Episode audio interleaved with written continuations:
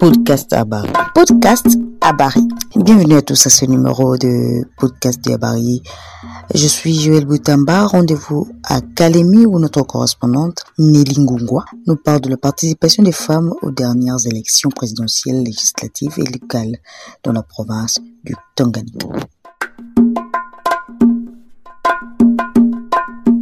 Depuis les dernières élections en République démocratique du Congo, on observe une augmentation significative de la participation de jeunes ainsi que de femmes dans les processus électoraux. Des réformes sur la loi électorale ont été mises en place pour encourager une représentation plus équitable de femmes et de jeunes au sein des institutions politiques. Dans la province du Tanganyika, suite aux multiples sensibilisations des différentes organisations, les femmes ainsi que les jeunes ont répondu favorablement au processus électoral. Les uns comme candidats députés, les autres comme témoins observateurs, les autres comme les conseillers communaux. Bien que les défis sont énormes, souligne ici Madame Aimé Moutini, coordonnatrice adjointe de la société civile et experte électorale. Nous commençons par nous féliciter parce que nous avons remarqué une présence remarquable des femmes et des jeunes pendant ce processus électoral. Donc ils étaient présents partout durant tout le processus. Les femmes, je peux dire qu'elles étaient inscrites, mais qu'elles n'ont pas participé. Participer, c'est participer dans tous les processus. Les femmes candidates, elles étaient prises soit pour remplir la liste qui pouvait amener à, donc, au remplissage du seuil de recevabilité. Mais ils n'ont pas participé au début du processus. La recommandation doit aller sur euh, beaucoup de points. D'abord au gouvernement, qui doit financer les partis politiques.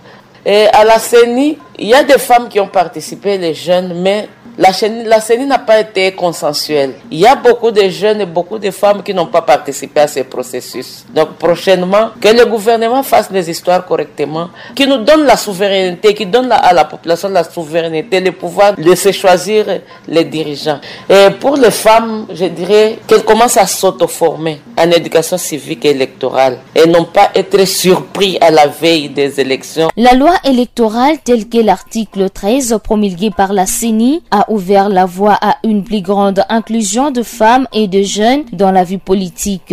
Et les efforts ont porté leurs fruits lors de dernières élections où l'on a constaté une augmentation d'un grand nombre de femmes ainsi que de jeunes. Ambitieuse de la politique, Madame Jenny Feza nous donne son expérience. Euh, dès le départ, ça commence par d'abord la volonté. Euh, je suis ambitieuse de la politique depuis il y a longtemps parce que moi, mon parcours euh, estudiantine ou bien le parcours scolaire, j'ai étudié toujours l'administration. C'est-à-dire pour moi, la politique, je l'avais préparée euh, depuis mon enfance. Malgré la participation des candidates, mais sur le terrain, il n'y avait pas de femmes pour battre campagne.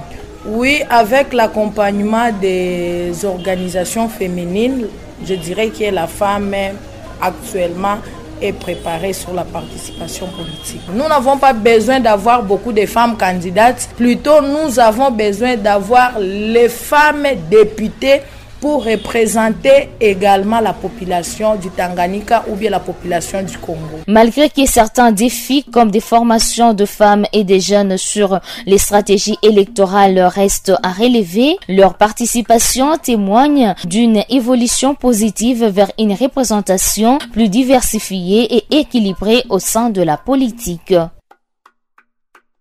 Et c'est la fin de cette émission. Merci de nous avoir prêté attention. Cette émission est réalisée grâce au concours de toute l'équipe de la barrière et grâce à l'appui technique d'Internews, République euh, démocratique du Congo et le soutien financier de l'ambassade de Suède à Kinshasa. Podcast à. Podcast à.